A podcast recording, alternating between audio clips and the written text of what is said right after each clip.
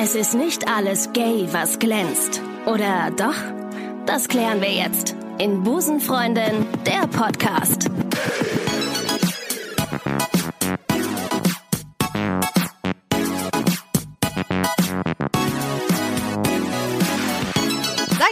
Liebe Busenfreundinnen und Busenfreunde. Hier meldet sich eure Lesbiancé zu einer neuen Episode eures Lieblingspodcasts. Inzwischen liegen wir bei Episode 90.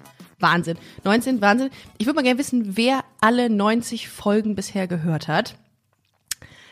Ich glaube, meine Gästin hat gerade ihre Hand gehoben, was ich sehr, sehr cool finde. Ich freue mich sehr. Ähm, ich habe heute eine Frau zu Gast, die sich bei mir via Instagram gemeldet hat. Sie hat mir geschrieben und ihre Geschichte ein wenig ähm, geteilt. Und da dachte ich, okay, das muss in den Podcast rein. Ähm, weil das sehr viele Menschen betreffen wird und beziehungsweise auch sehr viele Menschen auch wie mich berühren wird, denke ich. Und heute ist sie hier. Herzlich willkommen, Quen Dresser. Cendresa. Verdammt. Verdammt, du hast es mir vorher noch gesagt. Alles gut. Cendresa. Ja. Cendresa. Es hört sich an wie ein italienischer Name. Na, vom äh, Breitengrad ungefähr ähnlich. Warte mal. Du kommst aus dem Kosovo, ne? Richtig. Ist das der gleiche Breitengrad? Es ist- Natürlich, stimmt. Jetzt, wo du es sagst. Ein bisschen mehr Richtung Osten, aber vom Breitengrad her ist es ähnlich. Krass. Ähm, Nur mit dem das- Unterschied, dass man nicht ganz so schnell am Meer ist.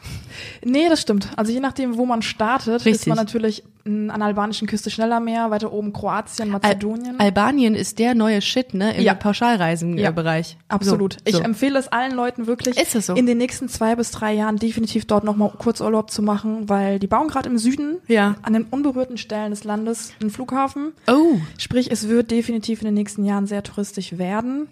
Wer jetzt noch, sag ich jetzt mal, versteckte Perlen und schöne Inseln und schöne Strände sehen möchte, der müsste sich bitte in den Süden Albaniens begeben und Guten Tag, wir sind bei Sonnenklar TV heute übrigens mit meiner Gästin. Schön. Äh, das Ganze kostet sie im Pauschalpaket nur 388,20 Euro. fünf Sterne. Fünf Sterne, natürlich. Also machen Sie es schnell, seien Sie schnell, es sind noch 30 Produkte da. Oh, und drei, 20, 20, 10, 10. Nein, ähm, da sind wir, also, äh, Cendresa. Ich muss das jetzt mal so aussprechen. Du bist, du hast mir geschrieben bei Instagram. Du bist 26, bist Busenfreundin, Bin Busenfreundin. kommst aus Köln und hast mir geschrieben, äh, dass du eine Geschichte hast, die du hier gerne teilen möchtest. Und ähm, dann habe ich das gelesen und habe gesagt, voll cool, finde ich äh, sehr wichtig und auch richtig cool von dir, dass du sagst, ey, das ist eine Sache, die, glaube ich, nicht äh, nur wenige betrifft. Und darüber reden wir heute. Um äh, das Ganze jetzt so ein bisschen chronologisch aufzubauen. Du bist ähm, im Kosovo groß geworden, ist das richtig? Nein, ich bin hier in Deutschland geboren. Ja. Meine Familie kommt gebürtig dort unten Ja. her. Ich habe auch noch sehr viel Verwandtschaft dort unten. Ich bin, ähm, sag ich jetzt mal, in Deutschland hier geboren gehabt, im tiefsten Rheinland-Pfalz Mhm. tatsächlich. Sprich, vom Akzent her hört man mir nicht an, dass ich ausländische Wurzeln Nö, habe. gar nicht. Überhaupt nicht. Null. Meine Geschwister sind aber allesamt unten im Kosovo geboren. Ja. Die sind äh, Anfang der 90er, also meine Familie, meine Eltern sind Man, Anfang. man hört aber auch noch nicht mal, dass du aus dem Rheinland-Pfalz-Gebiet kommst, ne? Nein? Nee. Ich probiere mich sehr hochdeutsch. Ja, ja, aber es klappt. Es ist, hast du, funktioniert. Entschuldigung, ich habe dich unterbrochen. Alles gut, gar kein Problem. Mhm. Ähm, meine Familie ist dann hierher gezogen und ich bin dann, ja, 1993 äh, hier im tiefsten Rheinland-Pfalz zur Welt gekommen und hier zur Schule gegangen, Abitur gemacht und ähm, ich glaube, im Gegensatz zu meinen Geschwistern durfte ich halt wirklich von der ersten Stunde an der deutschen Kultur beiwohnen und ähm, das macht sich natürlich bemerkbar. Ach krass. Ja, und d- das, dein kultureller Hintergrund ist aber auch ein, ein, ein, Grund dafür, dass es dir eine Zeit lang nicht so gut, ging. Äh, du hast mir geschrieben, dass du dich mit 16 inne, ein in, inneres Outing hattest. War das richtig? Mit 15 war es tatsächlich. Ja. Also ich hatte damals, ähm, war ich mit meiner Nachbarin sehr gut befreundet und ähm, die hatte eine Brieffreundin aus Dortmund zu Gast, also zu Gast zu Besuch äh, in Sommerferien. Und dann haben wir die kompletten Sommerferien zu dritt, zu viert die ganze Zeit verbracht und irgendwann habe ich gemerkt, dass ähm, ich, nachdem ich dann wieder zur Schule gegangen bin, den ganzen Tag in der Schule irgendwie an dieses Mädel gedacht habe und gemerkt Oh habe, so ähm, und tschüss. und tschüss. Und tschüss. Und irgendwann Verfallen. kommt Ja. der Punkt, wo du dir denkst, das ist doch irgendwie nicht mehr normal. Mhm. Dass du so oft an Menschen denkst, dass diese Person dich so zum Lachen, zum Strahlen bringt und gar nicht mehr aus du dem Kopf nachts, noch, äh, nachts komplett, also sofort aufstehen würdest, wenn jemand sagt, ey, da klingelt jemand und du wüsstest, dass sie es ist, sofort. Absolut, sofort. Ja, Und ja. Ähm, das hatte ich mit 15 und ab dann war vorbei. Ab dann habe ich gemerkt, so, fuck, Ja, irgendwas okay. stimmt nicht mit dir. fuck, gay. Hast du, ähm, hast du vorher auch was mit Männern gehabt? Vor dem 15. Lebensjahr? Ähm, nein, also ich habe früher immer gedacht, ich wäre in Jungs verliebt, immer so ein bisschen, mal so Liebesbriefe Mhm. hergeschrieben, aber ich hatte noch nie einen Freund vorher. Durfte man bei uns halt auch in der Kultur auch Ah, gar okay. nicht. Also sowieso war ich, sag ich mal, was Beziehungen angeht, immer sehr, sehr zurückhaltend Mhm. und hatte bis dato auch noch nie eine. Und ähm, wie gesagt, man denkt halt natürlich erstmal vorher, da ist der eine oder andere Junge in der Schule, der, den man ganz süß findet. Aber auch nur süß. Aber ja, irgendwie auch nur süß. Mhm. Also für mehr Gefühl hat's dann nicht gereicht. Ne? Nein. Irgendwie. Ja. Und okay. Mhm. das ist mir natürlich dann erst im Nachhinein aufgefallen, als ich mit 15 gemerkt habe, wie sich Gefühle wirklich anfühlen. krass. Und, ja. Und, dann, und dann warst du in diese Frau oder in dieses Mädel da verliebt. Hast du es ihr gestanden dann irgendwann?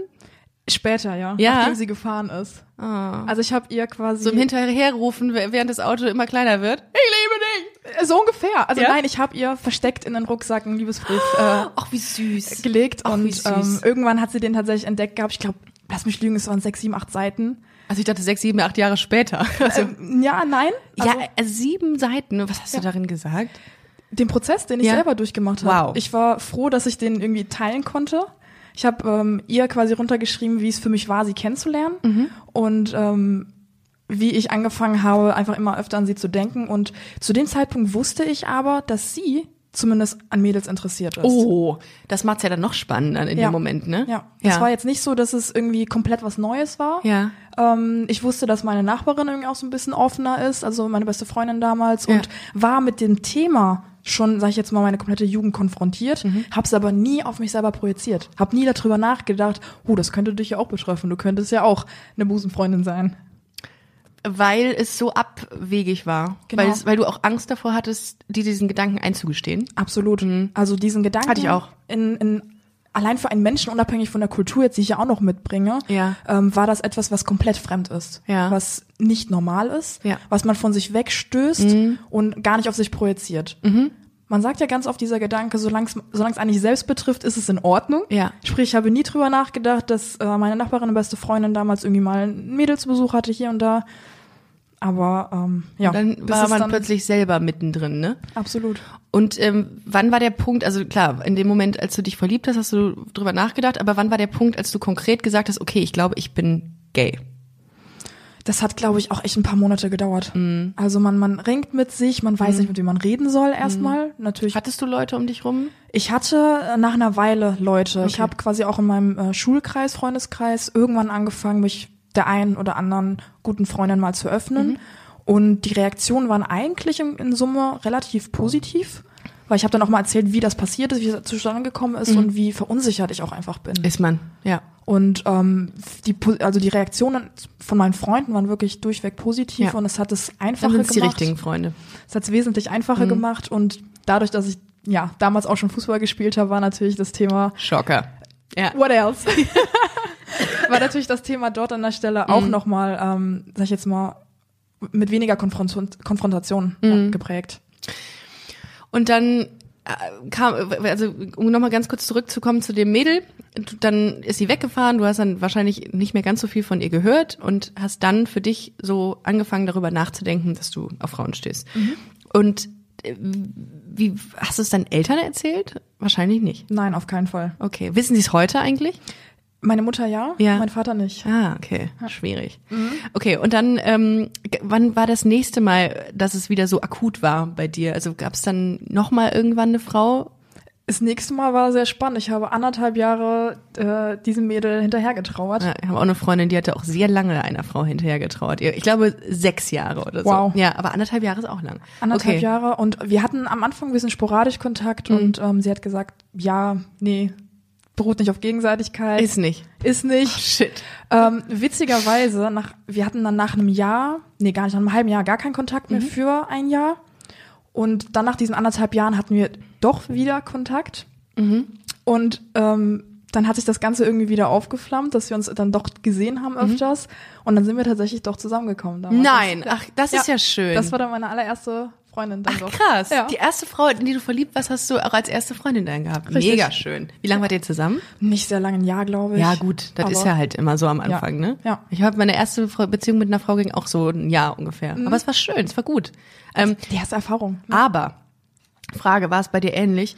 Du konntest es nicht äh, öffentlich zeigen. Richtig. Also ihr habt das geheim gehalten?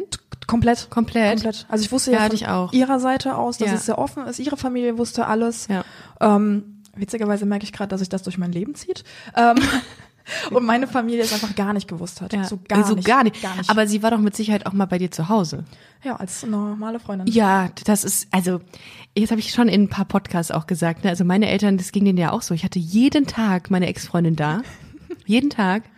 Äh, und dass sie nicht irgendwann mal gesagt haben, Rika, ist das, was ist das bitte? Nein, die haben es so akzeptiert, es ist eine sehr gute Freundin. Die sind sehr gut befreundet und verbringen fast jeden Tag beieinander.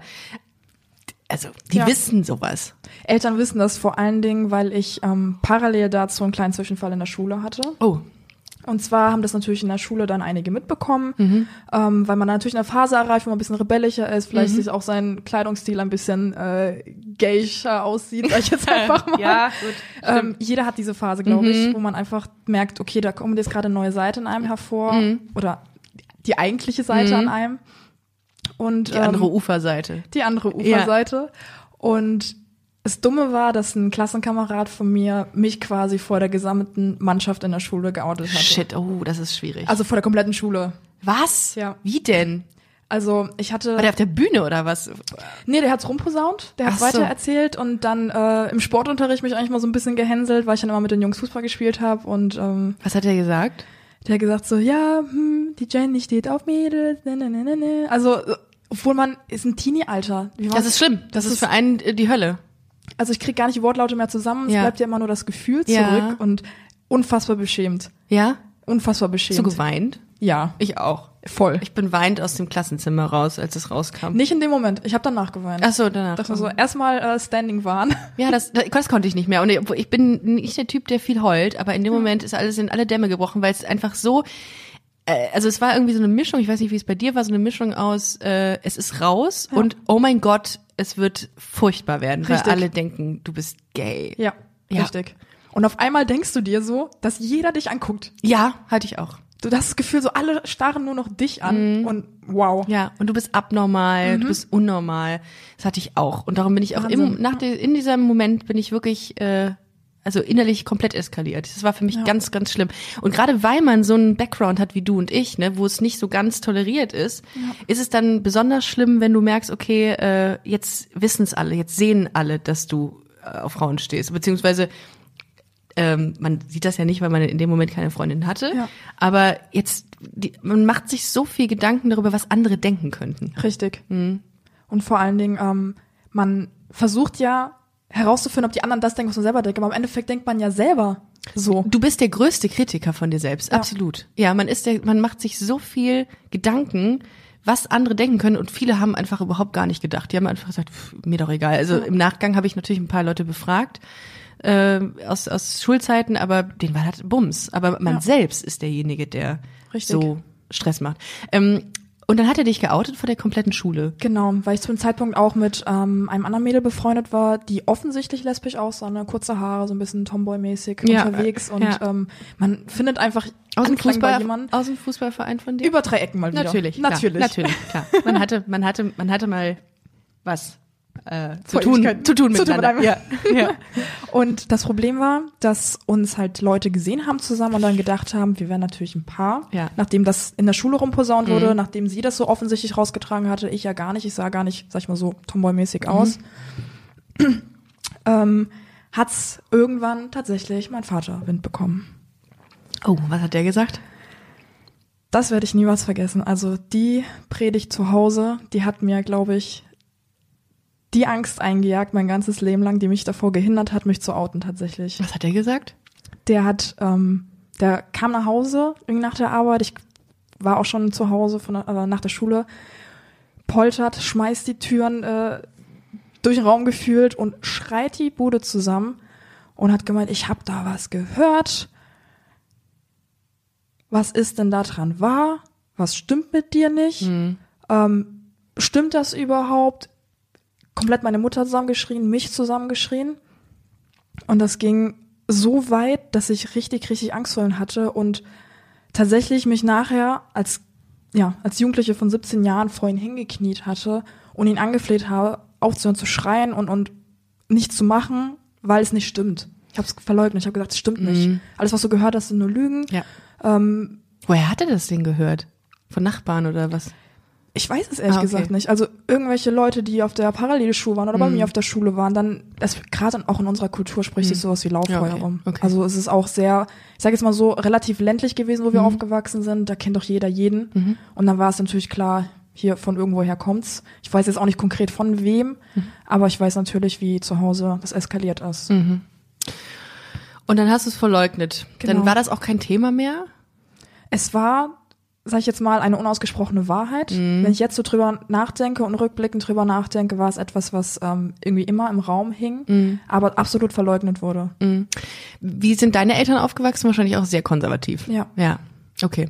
Also äh, haben sie es auch so mitbekommen, dass, dass Homosexualität was Negatives ist? Und, Vollkommen. Ja.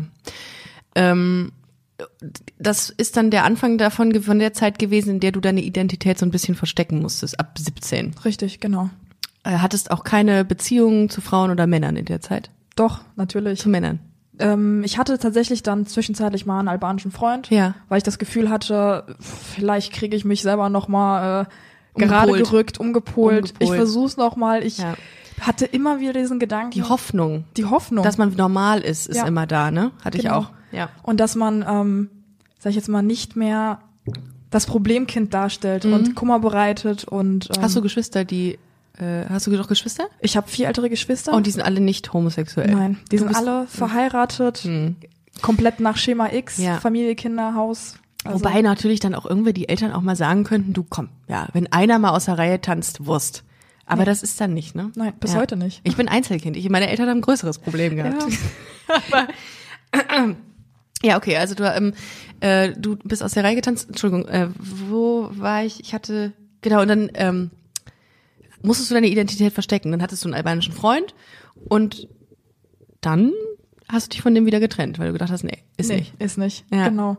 Und ich hatte tatsächlich ähm, mit dem eine Fernbeziehung äh, größtenteils. Das ist immer praktisch. Das war super Das war praktisch. super praktisch. Weil der war in der Heimat unten und ich war hier. Ja. Also ganz, ganz Nee, weit weg. nö, da, du bleib da ruhig, ist okay. Alles aber, gut, ich brauch dich nicht. Nee, ne? aber wir sind zusammen, aber wenn eine Fernbeziehung macht nichts, ist gut, ja. Genau. Mhm. Und das Problem ist, dass mein Vater das mitgekriegt hat. Ähm, für ihn war es vollkommen egal, mit, letztendlich mit wem ich zusammen bin, bis heute gefühlt. Ähm, weil er wollte, wenn es irgendwann einen albanischen Freund gibt, wenn es irgendwann publik wird, dass ich jemanden habe, dass das natürlich auch mein Ehemann wird. Mhm. Es muss natürlich äh, die Kultur wahren. Das heißt ja nicht, dass man rumhuren darf, auf Mhm. gut Deutsch. Und ähm, ja, und dementsprechend ging es dann so weit, dass er sich mit seiner Familie arrangiert hatte, also mein Vater sich mit seinem Vater arrangiert Mhm. hatte und die der festen Überzeugung waren, inklusive meines Freundes, ja, das passt. Oh mein Gott, wie schlimm. Das muss jetzt äh, Oh Gott, oh Gott, Zwangsverheiratung. so, ja, ungefähr. Und wann hast du den Moment gehabt, dass du gesagt hast, nein, einfach nein? Ich hatte zu dem Zeitpunkt den Moment, ähm, in dem ich eine Frau kennengelernt hatte hier in- Deutschland und ähm, tatsächlich ich mit ihr dann auch zusammengekommen bin nach einer, nach einer Weile. Und ich ihr aber von der Story erzählt habe, sage ich, habe einen unfassbaren Rattenschwanz hinten dran hängen. Es ist nicht einfach gerade und es wird auch nie einfach sein. Und ähm, der Moment kam einfach, dass sie heulend vor mir saß und irgendwann gesagt hat, so ich kann das nicht mehr. Ich, also nicht nur um, um unsere Beziehung wegen, sondern ich möchte nicht, dass du nach einem halben Jahr, wenn du dich jetzt zwangsverheiraten lässt, irgendwann auf der nächstbesten Brücke stehst und dich runterschmeißt, weil du das nicht aushältst, weil das nicht du bist und das nicht dein Lebenskonzept ist. Das ist eine sehr gute, sehr gute Freundin gewesen von dir. Ja, Was hat das mit dir gemacht? Ähm, einiges. Ich habe gemerkt, dass natürlich hat sie recht. Natürlich Klar. ähm, haben alle recht, die mich in der ganzen Zeit immer versucht haben zu beraten oder auf mich einzureden. Und es hat für einen kurzen Moment den Mut aufgebracht oder zusammengebracht, den ich gebraucht habe, zu sagen, nein, Papa, ich möchte das nicht. Ich möchte diese Zwangsverheiratung nicht. Ich möchte ihn nicht. Ich habe nichts getan. Ich habe weder mit ihm geschlafen noch sonst irgendwas, was jetzt quasi unsere Familie jetzt, sag ich jetzt mal, in ein schlechtes Licht rücken könnte. Unsere Familie beschmutzt. Bitte löst das auf. Und dann? Und ähm, letztendlich gab es einen riesen Terz, weil vieles tatsächlich schon arrangiert war. Also es gab tatsächlich auch schon so eine Art Verlobungsfeier, die, äh, die organisiert war. Wie geil einfach, ne? Dann denkt man, also ich kann mich da gar nicht richtig reinversetzen in dieses Gefühl, aber dann ist da eine Verlobungsfeier für dich arrangiert und du hast gar keinen Bock da drauf. Ja. Wie schlimm, bitte. Ja, ja. Okay, Ja. Ja, und äh, das Ganze musste natürlich dann abgeblasen werden und der Terz war groß sowohl auf unserer Familie als auch auf deren Familie. Ja. Und Gott sei Dank muss ich heute sagen, dass mein Ex-Freund damals sich sehr, sehr, sehr schlecht verhalten hat und dass meinem Vater noch mehr einen Grund gegeben hat, das Ganze aufzulösen. Zum Glück. Weil, ja, Ja, also in dem Fall. ja, Ja. weil ich glaube und ich weiß das auch, dass mein Vater, wenn er nicht in diesen kulturellen Zwängen selber stecken Mhm. würde, er es niemals gewährleisten würde, dass es seiner Tochter schlecht geht. Genau, und das ist nämlich das Ding. D Im Grunde wollen die Eltern ja nur, dass es dir gut geht. Ja. Und die lieben dich ja so, so wie du bist. Ich glaube nur, wenn du aufwächst mit dem Gedanken und mit, doch mit diesem Gedankengut, Homosexualität ist was Schlechtes, Ja. dann wird das so auf dich so sehr übertragen, dass du denkst, okay, wenn mein Kind sich jetzt outet, wird es ihm schlecht gehen, weil alle anderen Ja. ein schlechtes Bild davon haben auch. Ich glaube, also meine Eltern waren ja auch anfänglich so, dass sie ein Problem damit hatten. Aber ich glaube, wenn man denen das so peu à peu beibringt, das anders zu sehen und zu sagen, ey, es ist gesellschaftlich nicht mehr so wie früher. Also es ist klar, es ist noch immer ein Stigmata, aber es ist nicht mehr so schlimm wie früher, dass die sich damit arrangieren können. Meine Eltern, ich glaube, für die würde eine Welt zusammenbrechen, wenn ich jetzt mit, mit einem Mann nach Hause kam. Die, würden, die haben sich jetzt so dran gewöhnt Ja. und die sind da voll offen mit inzwischen. Das ist schön. Aber also die brauchen auch noch, also die, die haben auch noch Probleme. Mhm. Ich glaube, mein Vater hat auch das Wort Lesbe noch nie gesagt. ich im Übrigen auch sehr un, sehr selten. Aber Ja. egal. Du auch. Ja, ich, Ich kann das, ich finde das furchtbar, das Wort. ich finde das stigmatisiert, ja, das Wort. Ja, ich Ich auch. Busenfreundin schöner. Oh, das ist schön. Ja. Das ist gut. Ähm, genau. Und dann, dann hast du dich, äh, dann hast du dich dagegen entschieden, beziehungsweise hast du es geschafft, dass diese ähm, diese Verlobungsfeier aufgelöst Mhm. wird, etc. Wie ging es dann weiter? Ich bin, ähm, das sind alles Dinge, die ungefähr parallel gelaufen sind. Mhm. Ich bin dann danach nach Köln gezogen tatsächlich hierher und habe angefangen zu Glückwunsch. ja, Ja. Bist du, bist du deswegen hingezogen, weil du wusstest, dass hier Gaytown ist? Nein, Ich schon. ja, Und zufälligerweise war auch meine Freundin damals hier, aber es war Gaytown für mich. es ist immer noch Gaytown, definitiv. Ich liebe es. Also Ja. mein Bruder sagt jetzt im Nachhinein, natürlich bist du nur deswegen dahin gezogen. Ja. Ich so, ja, ja, mm, bestimmt. Alternativ wäre San Francisco gewesen, aber nein. Schön, dass du hier gelandet bist. Ja, ich denke auch. Ich freue mich. Ja. Okay. Ja, genau, bin dann nach Köln gezogen zum Studieren hier tatsächlich und ähm, Was hast du studiert? Kommunikationsdesign Oh, und äh, Marketingmanagement tatsächlich und äh, Medienstadt. Ne? Ja. Ja, was auch sonst. Das liegt auf der Hand quasi. Ja. Fast. Ja. Genau, und dann kam halt eins zum anderen, dass ich mich zumindest mal ein bisschen gelöst hatte, Mhm. ein bisschen befreit hatte, weil ich raus von zu Hause war. Sprich, ich durfte anfangen, mich selbst zu entdecken. Ich durfte anfangen, meine Erfahrungen zu sammeln, ohne dass ich mich dafür rechtfertigen musste, wen ich wie in welcher Form nach Hause bringe. Mhm. Weil natürlich seit dem Zwischenfall damals auch jede gute Freundin, die ich mit nach Hause gebracht habe, auf einmal ein Dorn im Auge war. Oh, bei deinen Eltern? Ja. Aber aus Angst, dass es wieder eine Freundin Ja. sein könnte? Genau. Ah, okay. Aus Angst, dass es wieder irgendwas in mir Oh, hervorholen schwierig. würde, dass ich quasi wieder äh, zurückkonvertiert werden würde, sonst irgendwas. Also Aber hattest du viele Auseinandersetzungen mit deinen Eltern dazu? Also im negativen Sinne, dass du dich rechtfertigen musstest? Oder war das, wurde das einfach nicht mehr thematisiert dann irgendwann? es wurde nicht mehr aktiv thematisiert. Ah, okay. Ich habe immer wieder schlechte, schlechtes Feedback, schlechte Gefühle seitens meiner Eltern Mhm. bekommen, wenn ich mal jemanden da hatte, wirklich auch normale Freunde. Und ähm, jemand bei mir übernachten lassen, solange ich noch zu Hause gewohnt habe, war sowieso No-Go. Und ähm, Ah. das ging halt so weit, dass ich, beziehungsweise mein Vater hat mich immer spüren lassen, auch wenn man zusammen abends auf dem Sofa, Sofa lag und Filme geguckt hat, dass Homosexualität absolutes Tabuthema ist. Wenn irgendwelche schwulen oder lesbischen Pärchen kurz eingeblendet wurden im Film, war das Fluchen groß. Unangenehme Situation, wenn man mit seinen Eltern Sexszenen gucken muss. Und wenn es dann noch homosexuell ist, Lindenstraße, weiß ich noch. Meine Eltern und ich haben mal was in der Lindenstraße gesehen. Wow. Ja, danach wollte ich mir das Leben nehmen, weil ich gedacht habe, ist das unangenehm hier alles? Oh Gott, Ja. das ist meine Eltern auch so ganz beschämt äh, so in die Ecken der Decke geguckt.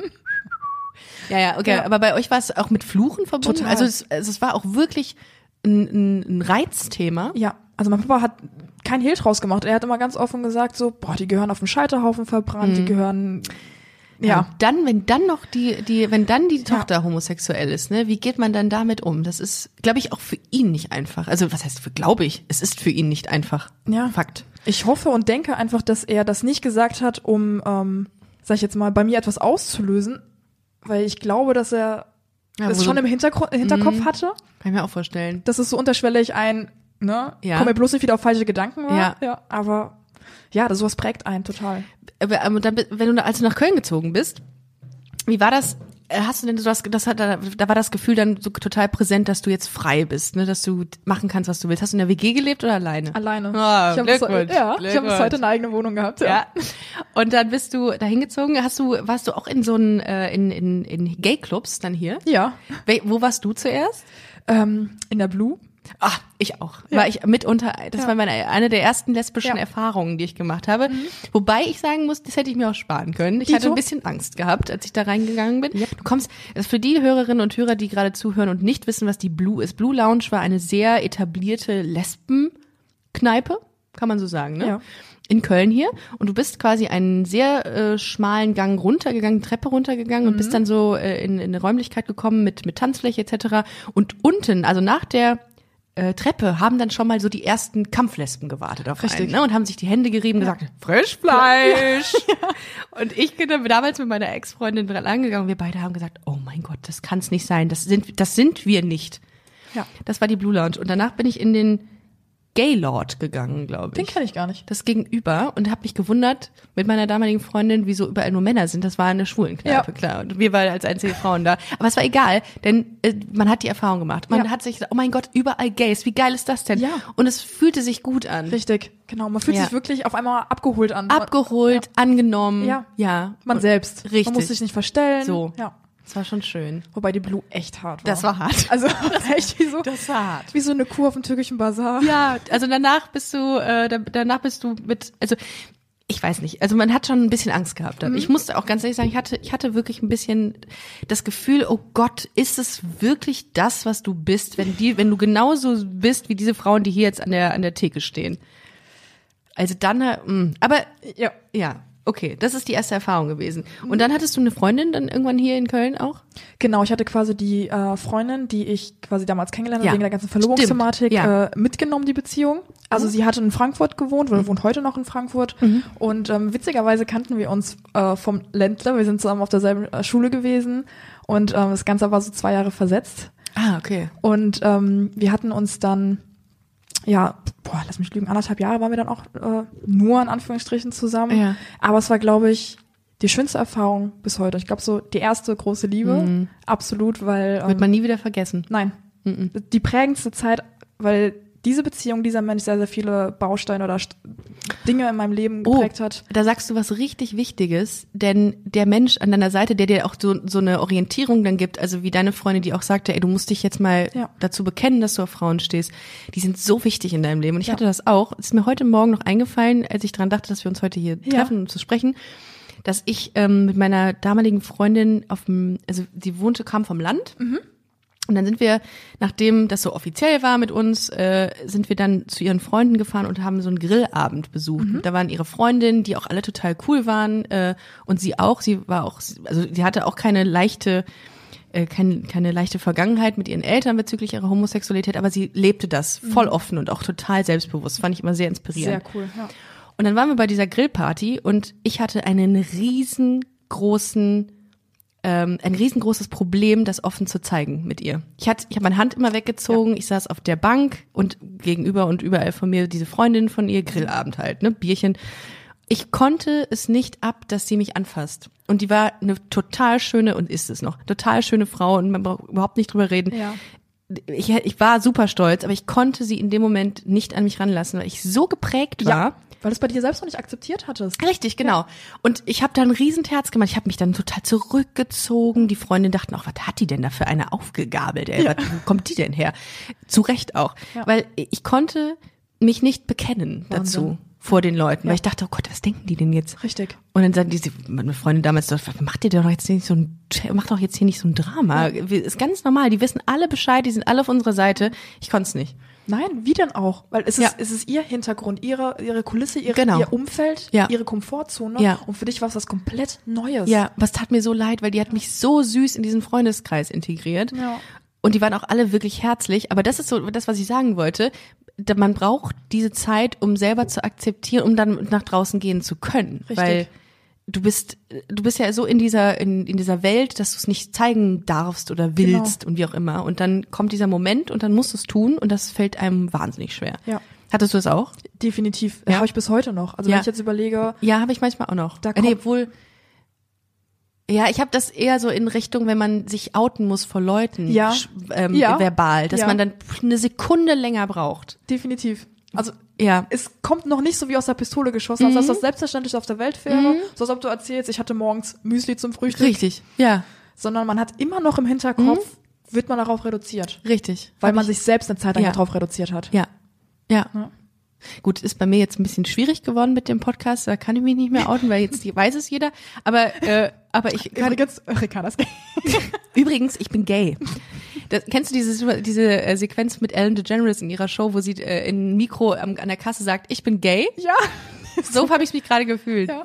Ich bin gay. Ja, ähm, aber wie gesagt, also das ist, das hat schon einen großen Einfluss, wie man aufwächst eigentlich. Und dann muss man das bei dir ja noch mal irgendwie mal 100 rechnen, weil das, äh, weil Homosexualität ja wirklich eine Bedrohung da äh, äh, Ja. dargestellt hat in deiner Familie, ne? Definitiv. Aber äh, hast du dich, wenn du rausgegangen bist, hast du dich frei mit ihr bewegt, sprich Händchen gehalten, Genau. geküsst? Ja. Auch. Ja. Das war- ging schon? Das ging für mich schon, weil ich Okay. gemerkt habe, so, okay, ich möchte das, weil ich kann dieser Person, die ich liebe, Mhm. vielleicht aktuell nicht dieses Gefühl bieten, sie mit nach Hause zu nehmen, meine Familie kennenlernen zu lassen. Mhm. Dann will ich sie zumindest in allen anderen Bereichen sich gut fühlen lassen. Das ist gut. Ja. Und- Es ist ein Prozess. Und aber dieser Prozess, der ist der heute, äh, nee, abgeschlossen ist er nicht, hast du ja gerade gesagt, ne? Ist er noch nicht. Hm. Wann war das? Wann hat das, wann kamst du nach Köln? Du bist jetzt 26? Ich bin mit 19 nach Köln gezwungen, vor siebeneinhalb Jahren. Vor siebeneinhalb Jahren. Das heißt, okay. Warum mit 19 schon nach Köln gezogen? Krass. Direkt nach dem Abitur, Ja. äh, Studium direkt angefangen und dann, Wow. ja, durchgezogen. Ähm, du hattest auch in deiner Nachricht bei Instagram gesagt, dass du, ähm, dass diese, dieses Verstecken der eigenen Identität auch einen Einfluss auf deine Gesundheit hatte. Absolut. Was war da genau? Also, wenn ich jetzt zurückblicke, merke ich, dass es verschiedene Punkte im Laufe der letzten, ja, elf Jahre gab, in denen meine Psyche, sage ich jetzt mal, sehr, sehr drunter gelitten hat, so ein Versteckspiel spielen zu müssen. Weil gerade in dem Moment, wo man in einer Beziehung ist, ist es noch heftiger, weil man natürlich einer anderen Person verpflichtet ist und diese Person ja irgendwo auch verleugnen muss. Hm? Und das hat Das tut sich doppelt weh. ja, das tut doppelt weh, weil es ist nicht nur man selbst, man verleugnet ja auch eine andere Person mit. Man verleugnet das Glück, was man gemeinsam hat. Ja. Und das hat sich dermaßen gestaut, weil ich ähm, letzten fünf Jahren eine Beziehung hatte, fünf Jahre lang, unfassbar glücklich war, aber in all diesen fünf Jahren von meiner Familie eigentlich keiner von ihr wusste. Ja, und das ist die Kacke, weil Ja. du willst doch dieses Glück, was du hast, mit Zeigen. den Leuten ze- teilen auch, die dir am nächsten stehen. Richtig. Und das ist nun mal die Familie. Richtig. Ja. Willst, jedes Mal, wenn ich runtergefahren bin und meine Familie besucht habe, gab sie einfach nicht. Aber was wäre gewesen, wenn sie einfach mitgekommen wäre? So habe ich es gemacht mit meinen Eltern. Die hatten einfach, einfach, einfach keine andere Wahl, als zu akzeptieren. also sag ich mal, aus, aus, sag ich mal, aus so einer Familie heraus, wo ja das selbst das Übernachten unter Freunden ein Thema war, war es so dieses, warum bringst du eine Freundin mit aus Köln und dann bleibt die auch noch hier, dann bleibt die vielleicht auch noch über Nacht und äh, Ah, okay. also Da wäre keine Akzeptanz da gewesen. Nein. Okay. nein. Ähm, ich habe es einfach aus der Erfahrung gemerkt. Nicht, dass ich es nicht irgendwie versucht hatte, sondern gemerkt habe aus verschiedenen Situationen in der Vergangenheit, dass ich mich das nicht mehr getraut hatte. Okay. Dass ich, obwohl ich eigentlich weggezogen bin, immer noch eigentlich diese Ketten hatte. Mhm. Dass ich es immer noch gemerkt habe, dass ich, ähm, ja, Was hat das mit dem Verhältnis zwischen dir und deinen Eltern gemacht? Bist du bei denen so, wie du bist, oder bist du anders? ich bin anders definitiv bei denen. Also so langsam komme ich an, immer mehr, dass ich die Person bin, die wie mich Leute heute kennen und kennenlernen, dass ich so auch dort bin, dass ich auch mal den Mund aufmache, dass ich dafür einstehe, was richtig und falsch ist, meine Meinung äußere. Das war die letzten Jahre gar nicht der Fall. Ich war zu Hause, war ich das Kind, das, das, das st- stumme Mäuschen, sage ich einfach mal, was sich komplett diesem System untergeordnet hat. Ich habe da dort wieder eine Rolle angenommen, ähm, nicht zu hinterfragen, nicht zu sagen, zu allem Ja und Amen sagen. Und ähm, das macht sehr, sehr viel mit einem, weil du in der Zeit eigentlich unglücklich bist, obwohl du eigentlich im Kreis deiner Liebsten sein solltest und dich wohlfühlen solltest, entspannen solltest, frei von der Leber weg. Und das konnte ich nie. Es war immer angespannt, es war immer ein, ein, Zustand, den ich, aus dem ich wieder geflüchtet bin, wenn ich wieder zurück nach Köln gefahren bin. Ja. Da war man wieder frei. Da war man wieder frei. Ja. Ja. Und äh, das hat sich dann so, äh, das hat sich dann so geäußert, diese, diese Zeit, dass du, ähm, was hattest du nochmal geschrieben? Was hattest du nochmal? Ich hatte, ähm, ja, ich bin krank geworden. Ich hatte im Oktober letzten Jahres einen Schlaganfall. Schlaganfall. Ja. Since 2013, Bombas has donated over 100 million socks, underwear, and t shirts to those facing homelessness. If we counted those on air, this ad would last over 1,157 days. But if we counted the time it takes to make a donation possible, it would take just a few clicks. Because every time you make a purchase, Bombas donates an item to someone who needs it. Go to bombas.com slash ACAST and use code ACAST for 20% off your first purchase. That's bombas.com slash ACAST, code ACAST.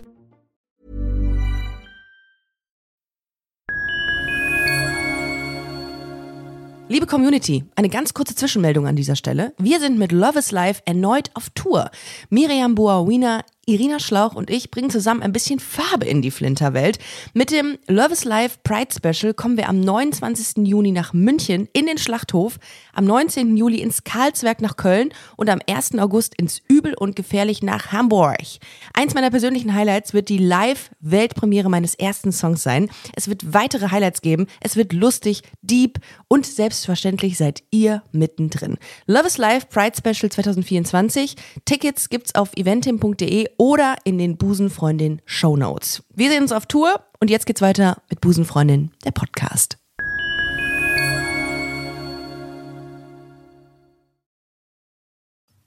Und das führst du mitunter darauf zurück, dass du es dir so in den letzten Jahren auch nicht gut ging. Ja, definitiv. Also so ein sogenannte Tier war das. Das ist quasi eine, eine Mini-Version eines Schlaganfalls. Gott sei Dank. Ähm, so könnte ich wahrscheinlich nicht heute hier sitzen, wie ich hier sitze. Mm, War darauf zurückzuführen, dass ich Herzrhythmusstörungen in den letzten Wochen, Monaten entwickelt hatte, die sich dann in Form eines Vorhofflimmers, Vorhofflimmerns geäußert hatten und ich dann nach einem Fußballspiel an einem Sonntag zu Hause war und es einfach mal knackbumm gemacht hat. Du bist umgefallen, komplett ohnmächtig. Ich hatte, ähm, ich hatte ganz urplötzlich aus der Ruhe heraus starke Kopfschmerzen einseitig äh, rechts. Und zwar solche Kopfschmerzen, von denen du nicht denkst, dass es reine Belastungskopfschmerzen nach dem Sport sind. Das Ja. kann man ja schon differenzieren. Ja. Und ähm, aufgrund von diversen Vorfällen in den letzten Jahren habe ich gemerkt, okay, ich bin schon sehr sensibel, was, was Kopfschmerzen bei mir angeht. Mhm. Weil jedes Mal, wenn der Stress zu groß war und der Druck zu groß war, mein, mein Kopf immer irgendwann gesagt hat, so, hopp, ich lasse dich mal kurz äh, schlafen. Tschüss. Ja. Und tschüss. Und an diesem Tag war es tatsächlich so, dass es so heftig war, dass ich gemerkt habe, okay, es ist nicht ganz normal. Und ich habe zu dem Zeitpunkt versucht, irgendwie meine beste Freundin zu kontaktieren und ähm, da schon auch meine Ex-Freundin, weil wir bis heute einen sehr, sehr guten Kontakt haben tatsächlich. Und geschrieben hatte per WhatsApp zu dem Zeitpunkt, hey, mir geht's gerade nicht gut, kann ich dich mal kurz anrufen? Ich habe leider keinen erreicht gekriegt im ersten Moment. Und dann habe ich langsam gemerkt, wie es einfach immer schlimmer wurde und auf einmal mein Gesicht anfing taub zu werden Ach du Scheiße. und dann noch mein Auge getrennt hatte, ich total in Panik verfallen bin und ich irgendwie versucht habe, jemanden zu erreichen. In dem Moment kommst du selber, oder bin ich selber nicht drauf gekommen, Notarzt zu rufen. Selber. Ich bin nicht drauf gekommen. Ja, gut, in dem Moment hast du wahrscheinlich echt nur Überlebensangst. Ja. Ne? Okay. Und ähm, ich dachte mir, okay, geh zu den Nachbarn. Sag einfach irgendwas, einer von denen musste ich zum Arzt fahren, weil das hier entwickelt sich gerade alles andere als gut. Und als ich natürlich gemerkt habe, dass mein Gesicht taub wurde und, und gewisse Symptomatiken ähm, ja, einhergingen und ich aufstehen wollte von meinem Sofa, bin ich vorn übergekippt und auf den Boden gefallen, weil zu dem Zeitpunkt tatsächlich schon meine komplette linke Körperhälfte taub Ach war. du Scheiße. Oh, fuck. Oh Gott. Und dann bist du ins Krankenhaus, haben die dich ins Krankenhaus gefahren, deine Nachbarn? Ich ähm, bin ja quasi nicht mehr vom Fleck gekommen. Ach. Ich lag dann da wie so, Achso, du hast die noch gar nicht kontaktiert, deine Nein. Nachbarn. Ach so. Ich lag quasi Oh wie so ein. Epileptiker auf dem Boden. Ja, aber okay. und komplett, also diesen Moment der Hilflosigkeit, den werde ich mein Leben lang, glaube ich, nicht mehr vergessen. Ich habe dann irgendwann wirklich wie eine Irre mit meiner rechten Hand dann versucht, auf mein Handy anzutippen und irgendwen zu erreichen. Gott sei Dank hat irgendwann meine beste Freundin zurückgerufen. Oh Gott. Und die, ähm, weil ich ihr in kyrillisch gefühlt Hilfe per WhatsApp nochmal reingetippt hatte und sie mich zurückgerufen hatte und meinte, was ist los, was ist los? Und ich zu dem Zeitpunkt auch nicht mal mehr richtig sprechen konnte. Sie irgendwann durch Fragen nur noch ich ja, nein, ja, nein, Hilfe herausgefunden, okay, die meint, ich rufe jetzt, ich rufe jetzt einen äh, oh, Notarzt. zum Glück, ey. Und es hat sich angefühlt wie zehn Minuten. Es ist tatsächlich eine Stunde vergangen, bis Arzt und alles da war. Und irgendwann rief sie mich nochmal an und meinte, wir sind jetzt unten, wir kommen jetzt hoch. Und ich weiß nicht, in welcher Geistesabwesenheit ich es geschafft habe, mich über den Boden zu robben. Ich habe auf jeden Fall bis zur Tür mich rübergerobbt und habe die Tür aufgemacht Mhm. und bin im Türrahmen zusammengebrochen. Und ab da wusste ich nichts mehr. Ab da weiß Boah, ich, war das ein Glück. Ohne Scheiß. ja, Ohne Scheiß. ich hab, bin dann einfach irgendwann ähm, 24 Stunden später erst im Krankenhaus wieder wach Mhm. geworden. Und was dazwischen passiert ist, hat mir meine beste Freundin immer nur erzählt, dass die Ärzte kamen, dass der Notarzt kam, dass die mich reanimiert haben, weil ich war weg. Ich war wirklich für ein paar Momente komplett weg. Und ähm, dass die mich ins Krankenhaus nach Meerheim gebracht haben, da in die Stroke Unit, Schlaganfallabteilung. Äh, Abteilung. und die diverse Untersuchungen gemacht hatten, dass die mich sogar ins künstliche Koma versetzt hatten, um halt eben einen richtigen Schlaganfall zu vermeiden oder zu vermeiden, dass richtige irreversible Schäden noch entstehen Ja, können. Also total. falls noch irgendwas zu retten Mhm. ist, ja. Ja. Und ähm, die haben so viele Untersuchungen vorgenommen, was ich erst am nächsten Tag halt alles erst mitbekommen habe. Und ich bin dann halt irgendwann im Krankenhaus wieder wach geworden auf der Intensivstation und äh, wusste nicht mehr, was passiert war. Wow. Aber also das kann natürlich, ich jetzt würden man halt mit Sicherheit viele Leute sagen, ja gut, so ein Schlaganfall, der kann ja durch viele Faktoren entstehen und nicht nur unbedingt äh, durch äh, versteckte Identität. Ja. Aber was was ähm, bringt dich dazu zu sagen, doch, das hat damit was zu tun? Es ist der Stress, der innere Stress, der innere Konflikt, den man mit sich äh, bringt, Ja. der einen permanent ans, ans Limit treibt, sowohl nervlich, physisch in, in jeglicher Form. Und wenn ganz, ganz viele Faktoren noch mit einhergehen, ich war permanent auf Spannung, war immer nur auf 150 Prozent, habe super wenig geschlafen und das sind phys physische Gründe. Weil du nicht schlafen konntest, weil du daran gedacht hast? Ja. Oh, okay. weil ich die ganze Zeit hin und her gerissen war. Dachte so, ich war zu dem Zeitpunkt, muss überlegen, das war im Oktober, ich war im August, war ich in der Heimat nochmal Mhm. zu Besuch im, im Kosovo, wegen irgend- diversen Familienfeiern. Permanent wirst du damit konfrontiert, dass du noch nicht verheiratet Och, bist. ja, ja. In den Okay, Jahren. ja. Also eigentlich bin ich schon fast zu spät. Permanent wirst du damit konfrontiert. Ich habe so viele Streitgespräche im Sommer gehabt mit meinem Vater wieder, mit meiner Mutter sowieso. Mit dir diese- selber auch. Mit mir selber. Zwe- Zweifel. Ja. Und irgendwann kommen einfach so viele physische Faktoren zusammen Mhm. zu dem Stress, der einen wirklich innerlich immer auf Spannung hält, dass ich Herzrhythmusstörungen entwickelt habe wegen des Stresses, die Mhm. ich nicht gemerkt habe. Ich habe nicht gemerkt, dass mein Körper schon komplett raustanzt, ja. ähm, bis es halt eben knall, geknallt hat. Ja. Okay. Ja gut, das ist nachvollziehbar. Und ich merke es jetzt im Nachhinein vor allen Dingen, deswegen bin ich auch zu dir gekommen, Mhm. jetzt wo ich meinen Mund aufgemacht habe, dieser innere Druck sich abbaut, Ja. peu à peu. Ja. Und das war für mich auch mit der Grund zu sagen, okay, das muss definitiv auch mit, da, also größtenteils damit reingeflossen haben. Ja, glaube ich. Weil kein Sport, kein Stress mit in der Beziehung und nichts kann einen so sehr kaputt machen wie das Gefühl, sich zu verleugnen. Ja. Und das über so einen langen Zeitraum hinweg. Ja, kann man nichts hinzufügen. Ja. Das ist komplett richtig. Und das ist auch ein Grund gewesen, warum ich diesen Podcast auch mache. Weil, das merke ich im Nachgang auch, das hat mir, also mal davon abgesehen, dass ich auch anderen Menschen eine Bühne geben möchte und damit die ihre Erfahrungen und so schildern können, hat es mir auch wahnsinnig viel geholfen, darüber zu sprechen. Und das ist auch, liebe Hörerinnen und Hörer, das ist auch ein Appell an euch. Lasst es raus. Ja. Lasst es raus. In welcher Form auch immer, schreibt, sprecht euch Sprachnachrichten ins Handy, keine Ahnung. Ähm, filmt euch und redet drüber und sendet es nicht, könnt ihr euch entscheiden. Aber macht was, lasst es raus. Ich glaube, wenn man es nicht tut, so wie du es getan hast, kann es einfach verheerende Folgen haben. Und ich merke auch, ich habe letztens mit einer äh, mit einer äh, bekannten ähm, äh, Psychoanalytikerin oder Psychotherapeutin mal gespre gesprochen von mir, die ähm, auch davon erzählt, also sie steht selbst auf Frauen. Äh, by the way, sehr attraktive Frau auch. äh, und sie meinte zu mir, ähm, dass sie das Gefühl hätte, dass sehr viel Nachfrage da ist im, im Sinne von Therapien, ähm, die man für LGBT-Menschen anbieten müsste. Weil Definitiv. ich glaube tatsächlich, dass jeder von uns, der diese Zeit hinter sich hat, in dem er seine Identität verstecken musste, ähm, Gespräche führen müsste. Ja. Und ich habe ähm, mit einer Bekannten, mit einer anderen Bekannten von mir auch mal hin und wieder gesprochen, die auch äh, Therapeutin ist.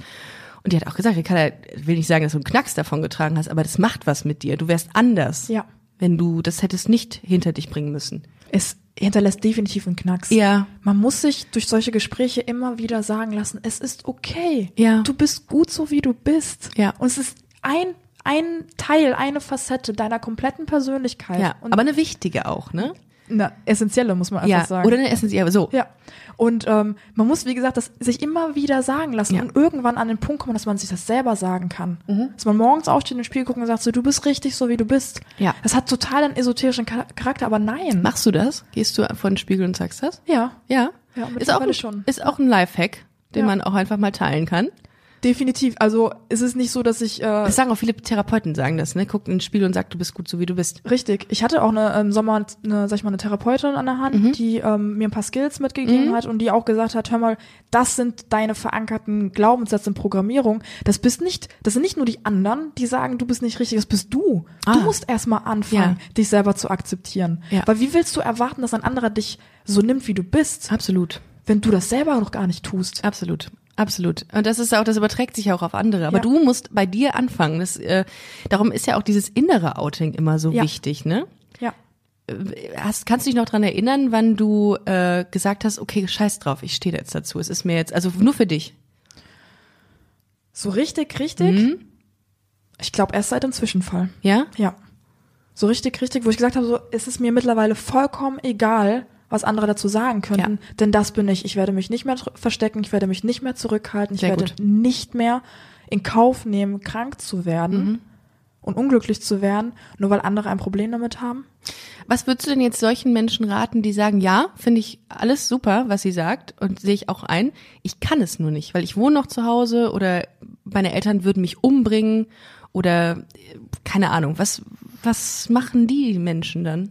Man muss sich auf jeden Fall, sag ich jetzt mal, Unterstützung suchen, weil es bringt nichts, da alleine diese, diese, diese, an diese Front zu stehen, diesen Kampf zu kämpfen, sondern sich Personen peu à peu, sei es der Freundeskreis, sei es der erweiterte Bekanntenkreis, irgendwelche Personen, die einen den Rücken stärken. Weil ich habe dann auch angefangen, ich habe zuerst mit meinen Cousinen gesprochen, mit meiner Tante gesprochen tatsächlich, die haben mir den Rücken gestärkt, bevor ich dann hingegangen bin und den Rest meiner Familie es mitgeteilt habe, vor allen Dingen meinen Brüdern im Nachhinein. Ach so, du hast allen das gesagt? ja. Ach krass. Ja. Oh, sehr gut. Oh, oh, oh, das haben wir gar nicht, wusste ich gar nicht. Okay. Und wie war das dann? Also, wer, wer war die negativste Reaktion? Tatsächlich meine Mutter.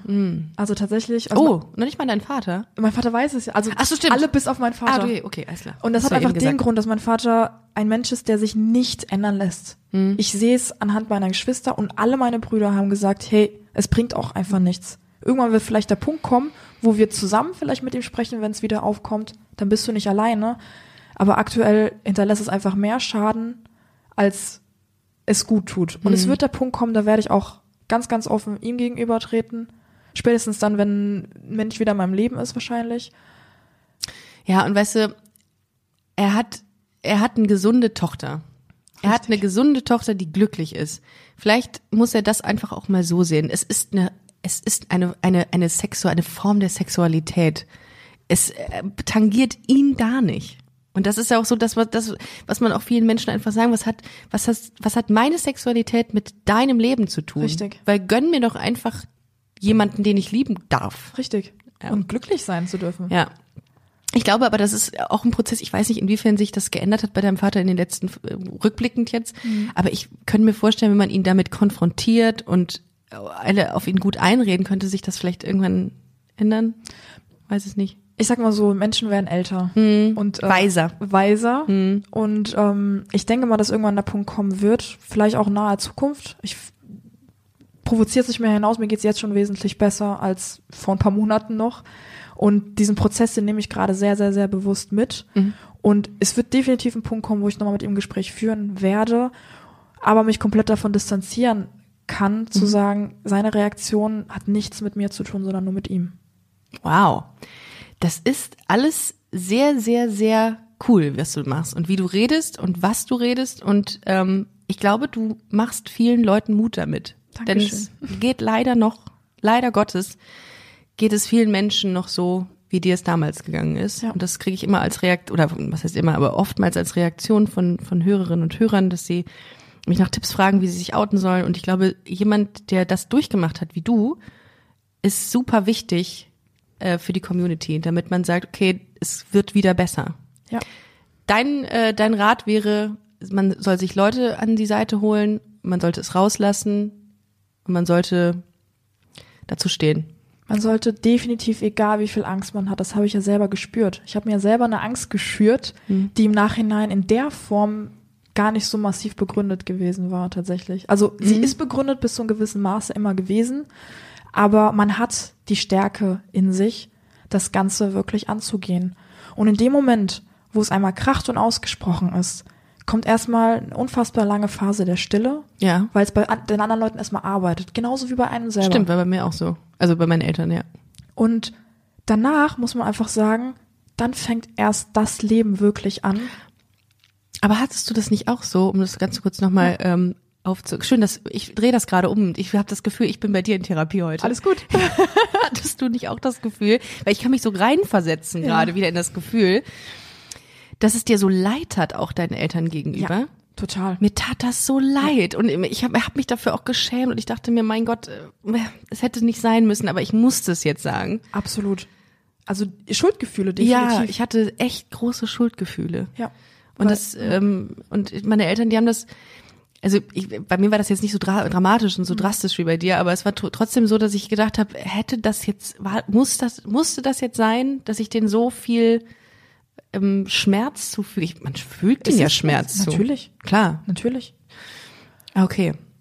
Okay, das ist das erste Mal, dass ich mir das überlege, dass ich oder mich dran erinnere, dass ich das auch hatte. Krass. Man möchte seinen Eltern nicht wehtun in Klar. der Hinsicht. Nee. Aber der Schmerz, der die ganze Zeit, man, Der den man ist sich halt selber noch größer. Der ist noch größer. Ja. Und selbst wenn du sagst, Vielfaches bei mir oder sonst irgendwas, ich vergleiche sowas überhaupt nicht, weil jeder steckt so in seiner Situation Ja, fest. stimmt. Mhm. Und hat sein eigenes Päckchen zu tragen und seine eigene Konstellation, die einen so klein drückt und klein macht, dass man irgendwann einfach schreien und explodieren will. Mhm. Ja. Egal, welche Hintergründe man hat. Ja. Und ich kann absolut nachvollziehen, wenn du sagst, ja, ich hatte auch Schuldgefühle. Also definitiv. Ja, hatte ich. Und davon muss man anfangen, sich zu befreien, Mhm. peu à peu, wirklich. Das geht nicht von heute auf morgen. Es ist auch bis heute wahrscheinlich bei uns beiden Ja. nicht 100 Prozent weg. Nein, glaube ich auch nicht. Wird es auch wahrscheinlich vielleicht nie 100 Prozent sein. Aber es wird weniger. Mhm. Es wird leichter. Es wird wirklich fühlbar leichter. Und ähm, ja, es, es war die richtige Entscheidung, definitiv. Es war auch eine richtige Entscheidung, dich heute hier in diesen Podcast einzuladen, denn du hast großartige Sachen gesagt. Und ich habe das Gefühl, du hast mich heute ein bisschen therapiert. Ich fühle mich richtig beschwingt und leicht.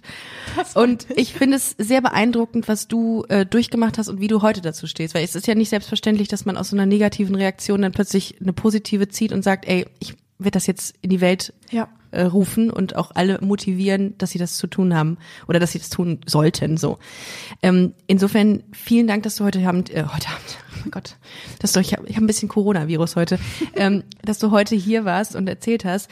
Ähm, dürfen die Hörerinnen und Hörer dich kontaktieren? Natürlich, sehr Ja. gerne.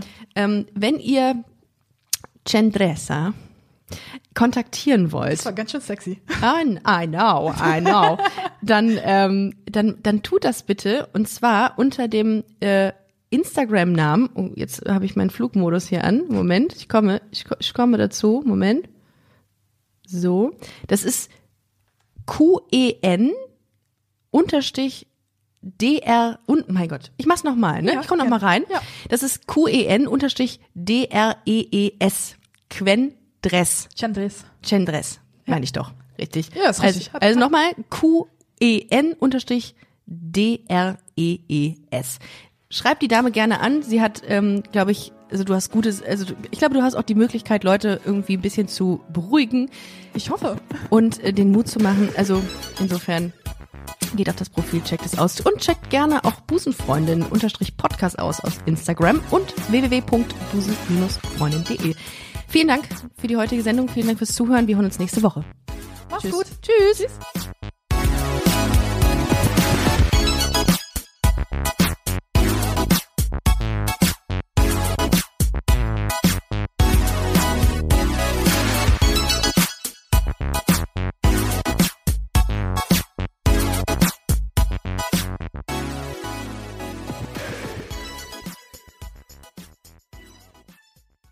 Na, heute schon reingehört? Busenfreundin, der Podcast wurde präsentiert von rausgegangen.de. Planning for your next trip? Elevate your travel style with Quince. Quince has all the jet setting essentials you'll want for your next getaway, like European linen, premium luggage options, buttery soft Italian leather bags, and so much more. And is all priced at 50 to 80% less than similar brands. Plus, Quince only works with factories that use safe and ethical manufacturing practices. Pack your bags with high-quality essentials you'll be wearing for vacations to come with Quince. Go to quince.com/pack for free shipping and 365-day returns.